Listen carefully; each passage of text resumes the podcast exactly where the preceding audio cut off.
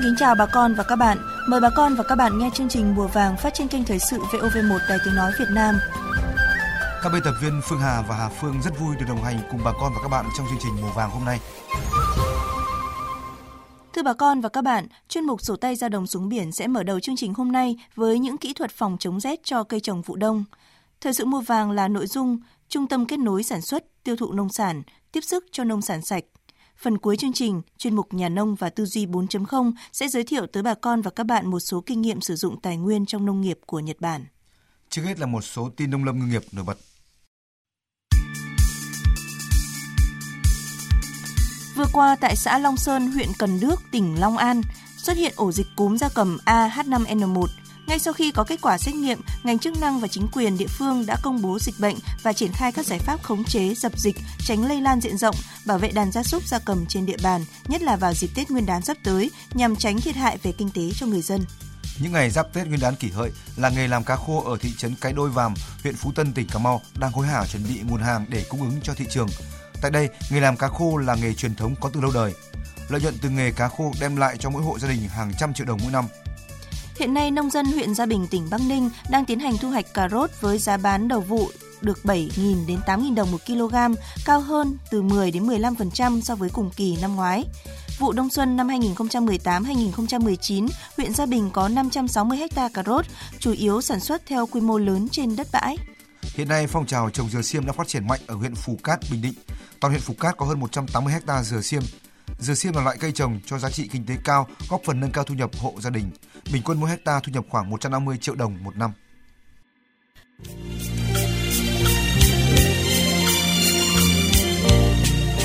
Sổ tay ra đồng xuống biển.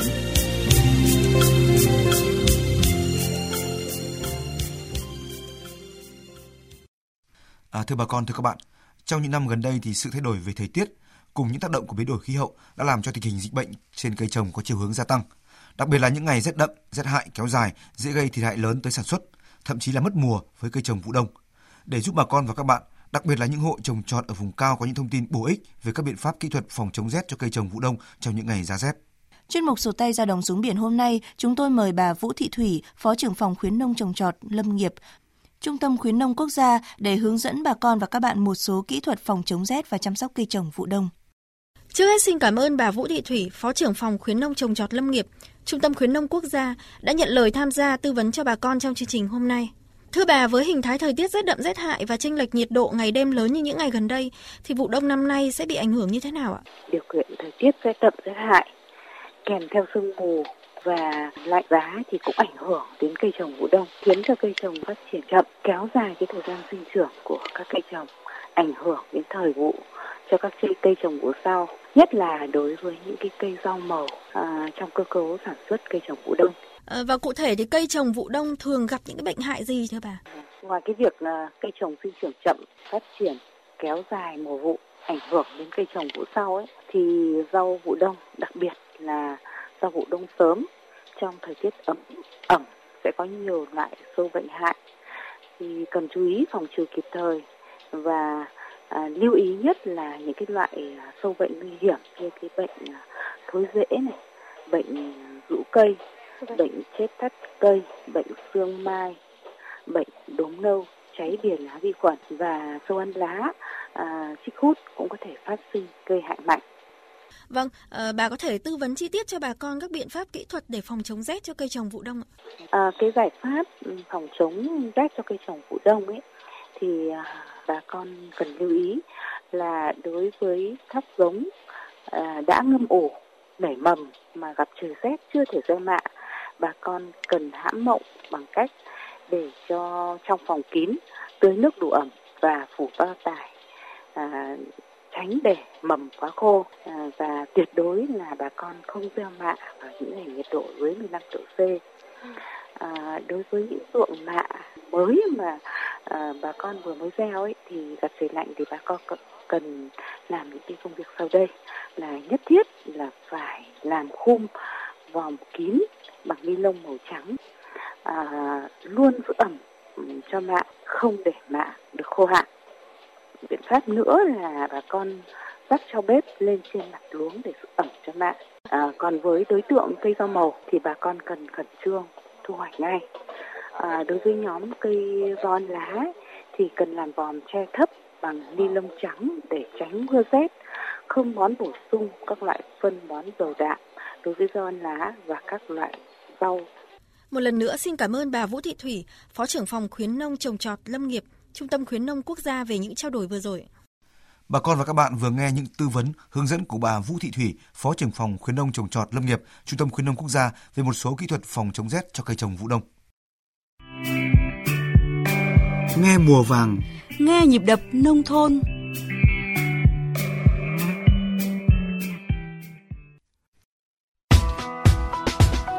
Thời sự mùa vàng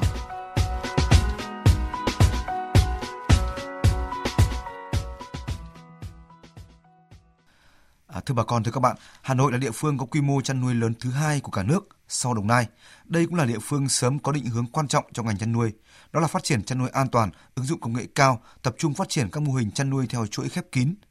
Qua việc hình thành các chuỗi sản xuất nông nghiệp ứng dụng công nghệ cao như vậy đã góp phần tăng năng suất và giá trị từ 1,5 đến 1,7 lần so với chăn nuôi truyền thống hiện nay. Hiện nay một số mô hình hợp tác xã chăn nuôi khép kín tại Hà Nội đã cho hiệu quả rõ rệt khi thực hiện tốt quy trình chăn nuôi an toàn theo chuỗi. Hợp tác xã Hoàng Long ở huyện Thanh Oai, Hà Nội là một trong những mô hình đó.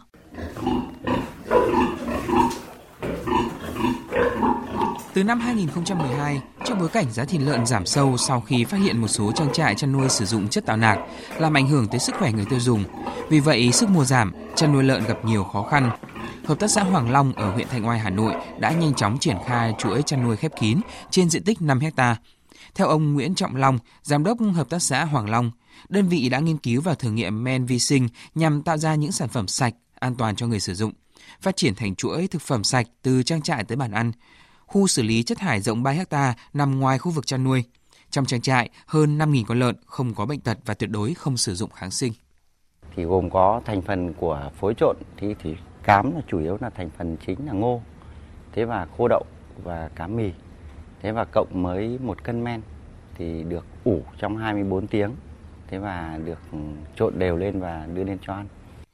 Bên cạnh đó, trang trại cũng đặc biệt chú trọng nghiên cứu nguồn thức ăn với công thức đặc biệt, cám ủ vi sinh, men và thuốc nam để đảm bảo sức khỏe và tăng trưởng đúng lứa tuổi của đàn lợn. Ông Nguyễn Hữu Thắng, quản lý kỹ thuật hợp tác xã cho biết, hợp tác xã đã nghiên cứu suốt 5 năm mới ra được một công thức đặc biệt cho thức ăn của đàn lợn tại trang trại. Giải pháp an toàn sinh học được ưu tiên trong chăn nuôi của hợp tác xã. Chúng ta thì luôn luôn ở trong tình trạng là thừa thừa thực phẩm, nhưng lại thiếu nguồn cung những thực phẩm an toàn. Chính vì vậy là chúng tôi cũng đã đem ra để mà mình nghiên cứu và áp dụng cái chăn nuôi công nghệ sinh học để tạo ra những sản phẩm an toàn. Thử nghiệm ngay từ những năm 2011 và đầu năm 2017 thì chúng tôi chính thức cái hàng hóa đó được đưa vào thị trường. Không chỉ vậy, để tìm kiếm thị trường, đa dạng hóa sản phẩm và đưa sản phẩm sạch đến tận tay người tiêu dùng, Hợp tác xã Hoàng Long đã xây dựng khu chế biến giết mổ ngay tại trang trại. Đến nay, trang trại đã cung cấp ra thị trường nhiều loại sản phẩm như thịt tươi, giò, chả, xúc xích, đảm bảo an toàn vệ sinh thực phẩm. Mỗi năm trang trại cung cấp trên 1.000 tấn thịt lợn an toàn. Hợp tác xã cũng có 5 cửa hàng bán và giới thiệu sản phẩm, liên kết với các cửa hàng tiện ích để bán sản phẩm của mình. Theo ông Nguyễn Như Tiệp, Cục trưởng Cục Quản lý Chất lượng Nông lâm sản và Thủy sản, Bộ Nông nghiệp và Phát triển Nông thôn, ngoài việc tổ chức sản xuất theo chuỗi giá trị, cũng cần phải có sự phối hợp đồng bộ giữa các cấp, ngành, đặc biệt là chính quyền cơ sở về việc tuyên truyền nhằm nâng cao ý thức của người sản xuất và người kinh doanh nông sản tập trung vào công tác truyền thông. À, quan trọng nhất là để người sản xuất và kinh doanh người ta à, có đủ nhận thức và có thay đổi cái hành vi đồng thời cũng là hỗ trợ cho người ta để người ta muốn và có thể sản xuất được sản phẩm an toàn. Và cái sản phẩm đó là đến tay người tiêu dùng được xác nhận là sản phẩm an toàn người tiêu dùng ủng hộ thì sẽ tác động ngược lại đảm bảo cái đầu ra cho người sản xuất. Và người sản xuất có cơ hội có điều kiện để người ta duy trì cái sản xuất an toàn chỉ khi đó chúng ta xã hội chúng ta mới có một cái chuỗi thực phẩm an toàn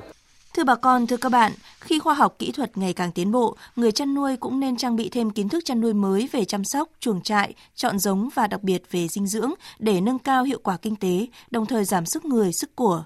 Cùng với đó, chính quyền địa phương các cấp cũng cần vào cuộc kịp thời để hướng dẫn, tuyên truyền cho bà con nông dân tuân thủ đúng quy trình kỹ thuật trong sản xuất.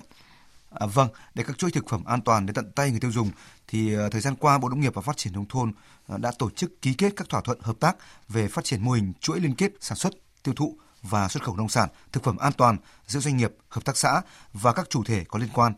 tiến tới hình thành trung tâm kết nối sản xuất, tiêu thụ nông sản nhằm hỗ trợ tối đa cho người sản xuất sạch. Công ty cổ phần mía đường Lam Sơn, doanh nghiệp có kinh nghiệm phát triển mô hình liên kết sản xuất mía với hợp tác xã nông dân từ những năm 1990. Đến thời điểm này, số lượng hợp đồng với các hộ dân trồng mía tại các vùng nguyên liệu đã lên tới hàng vạn, khiến công ty khó khăn để quản lý cũng như triển khai sản xuất.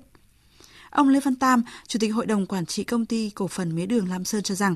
nếu nhà nước có cơ chế hỗ trợ lãi suất trực tiếp cho nông dân sẽ giúp doanh nghiệp dễ dàng hơn khi triển khai hợp đồng liên kết, đảm bảo sản xuất bền vững từ đồng ruộng tới thị trường.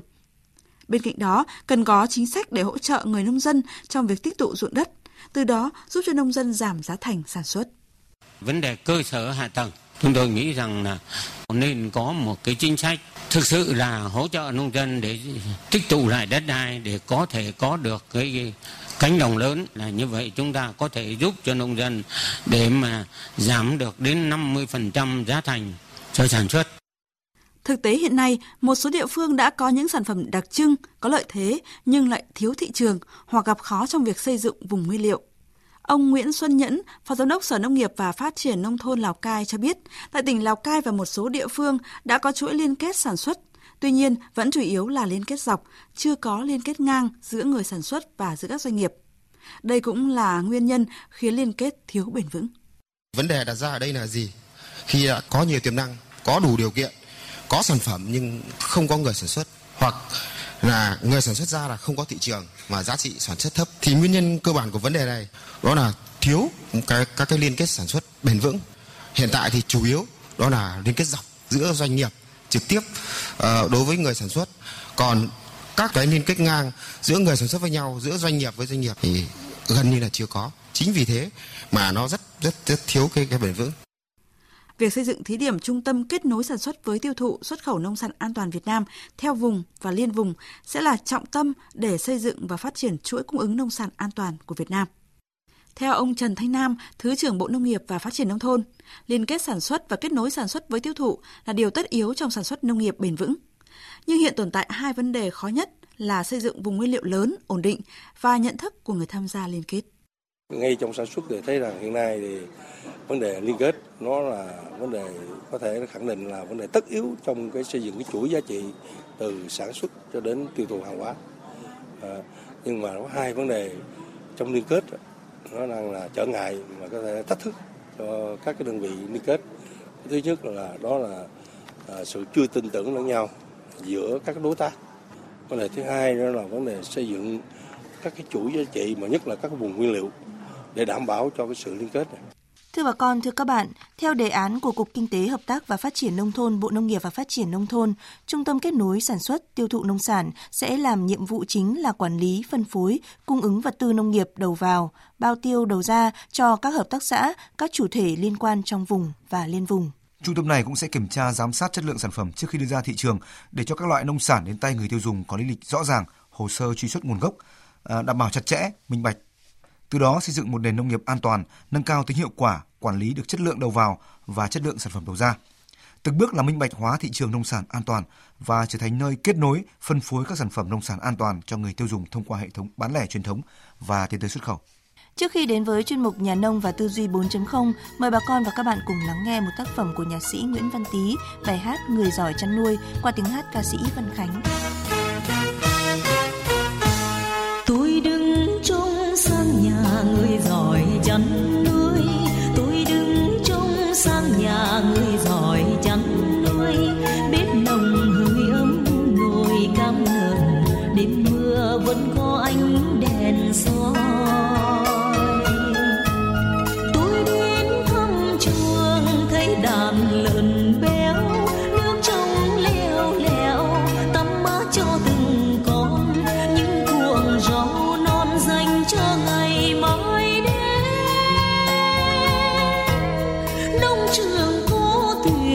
Xin đến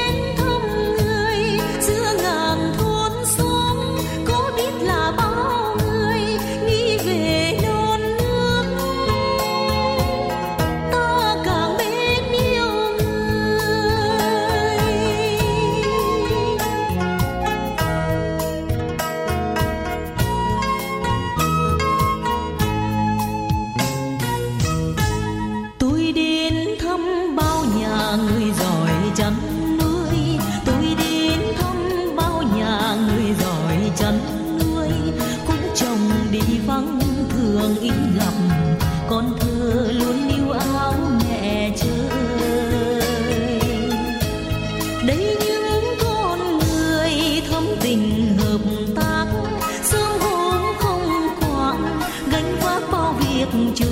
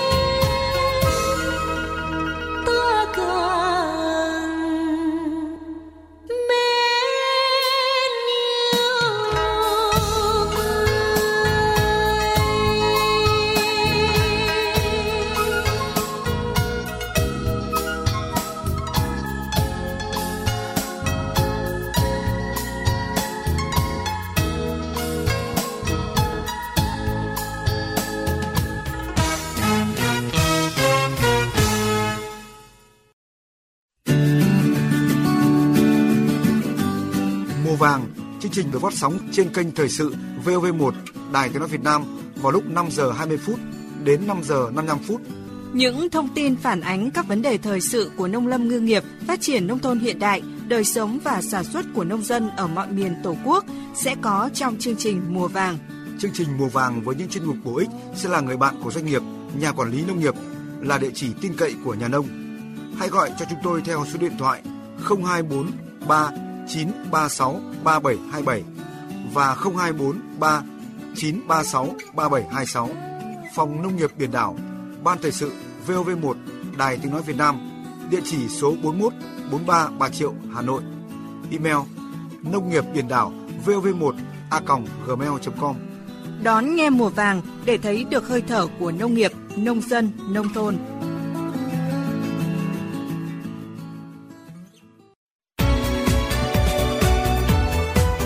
Nhà nông và tư duy 4.0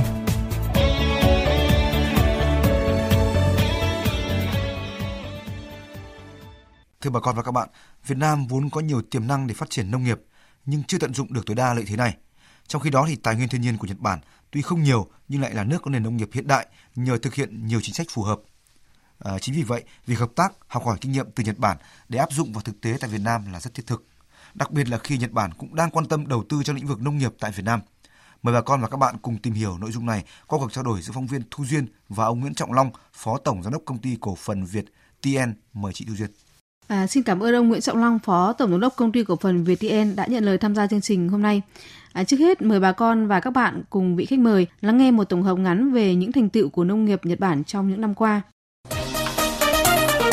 Nếu năm 1960, 26,8% lực lượng lao động là nông dân thì đến năm 1995 chỉ còn 5,1%. Năm 1965, thu nhập từ nông nghiệp của mỗi hộ gia đình nông dân còn chiếm 48% tổng thu nhập nhưng đến năm 1996 chỉ còn 21%. Theo thống kê của Bộ Nông lâm Ngư nghiệp, tổng thu nhập bình quân mỗi năm của một hộ gia đình nông dân Nhật Bản trong năm 1996 là gần 7 triệu yên, tính theo tỷ giá khi đó là vào khoảng 64.000 đô la.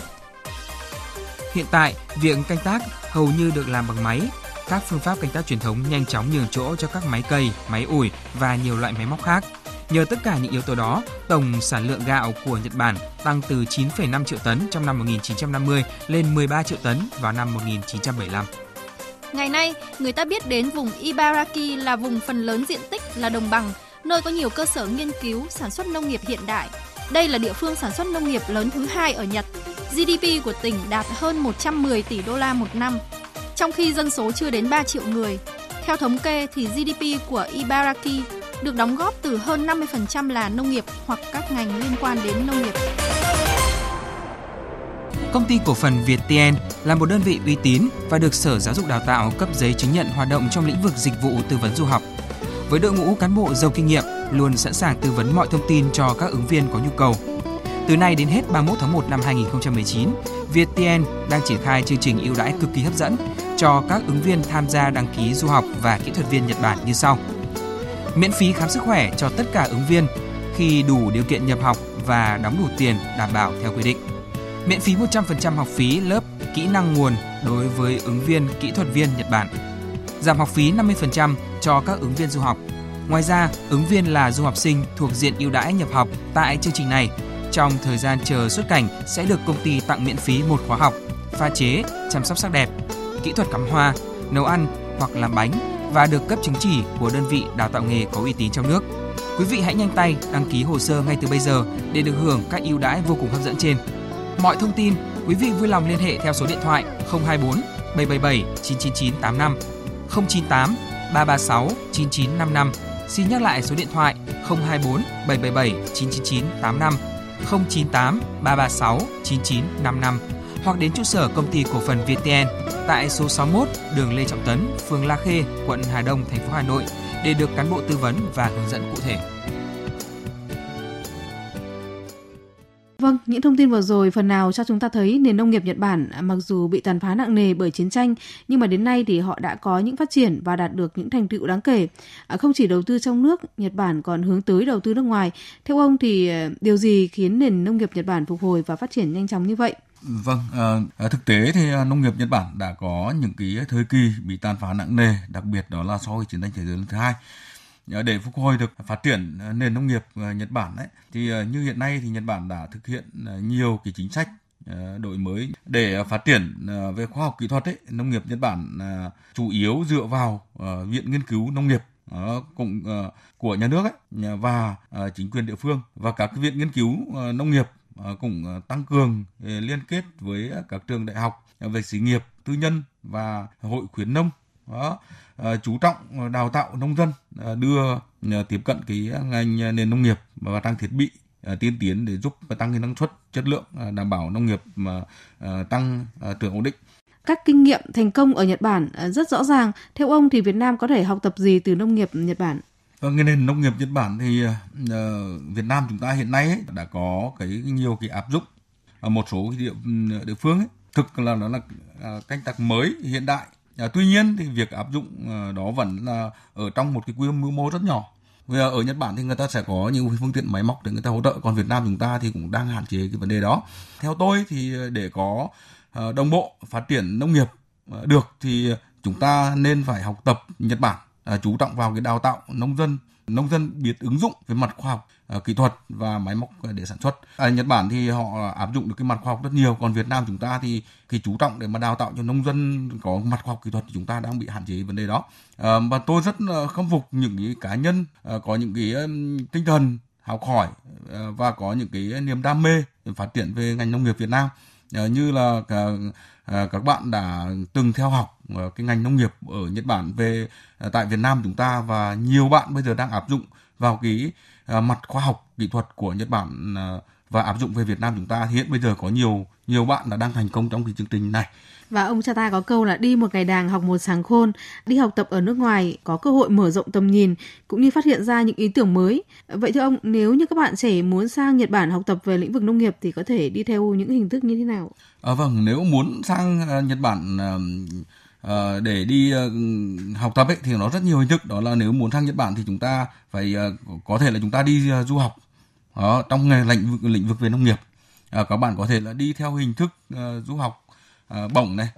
uh, hoặc là trao đổi sinh viên doanh nghiệp cử đi uh, du học hoặc là du học tự túc. Mà hiện nay thì 90% người Việt Nam chúng ta thì uh, đi du học theo cái hình thức đó là du học tự túc. Uh, các bạn có thể uh, tự làm hồ sơ hoặc là đăng ký uh, Ờ, du học với sự hỗ trợ của công ty ờ, có những cái chức năng mà đưa người sang ờ, Nhật Bản để học tập và làm việc thì các bạn có thể đăng ký vào những cái công ty đó để chúng ta được làm thủ tục để chúng ta sang Nhật Bản để du học. Thưa ông, hiện nay thì số lượng du học sinh Việt Nam tại Nhật Bản thì có khoảng bao nhiêu các em du học sinh đang học ở đây và các bạn du học sinh học ngành nông nghiệp thì có thể chọn học những ngành nào? Số lượng mà du học sinh uh, tại Nhật Bản uh, Ờ, càng tăng năm 2016 thì ờ, có 53.800 ờ, người đang học tập và làm việc ở đó. Con số này thì khoảng 62.000 người năm 2017 đó. Đó và và vẫn đang sẽ tiếp tục tăng thêm năm mạnh trong 2019 này. Và các bạn học sinh giờ các bạn sinh viên ấy, học tại Nhật Bản trong ngành nông nghiệp sẽ được trải nghiệm một cái số chương trình đào tạo chất lượng với cơ sở vật chất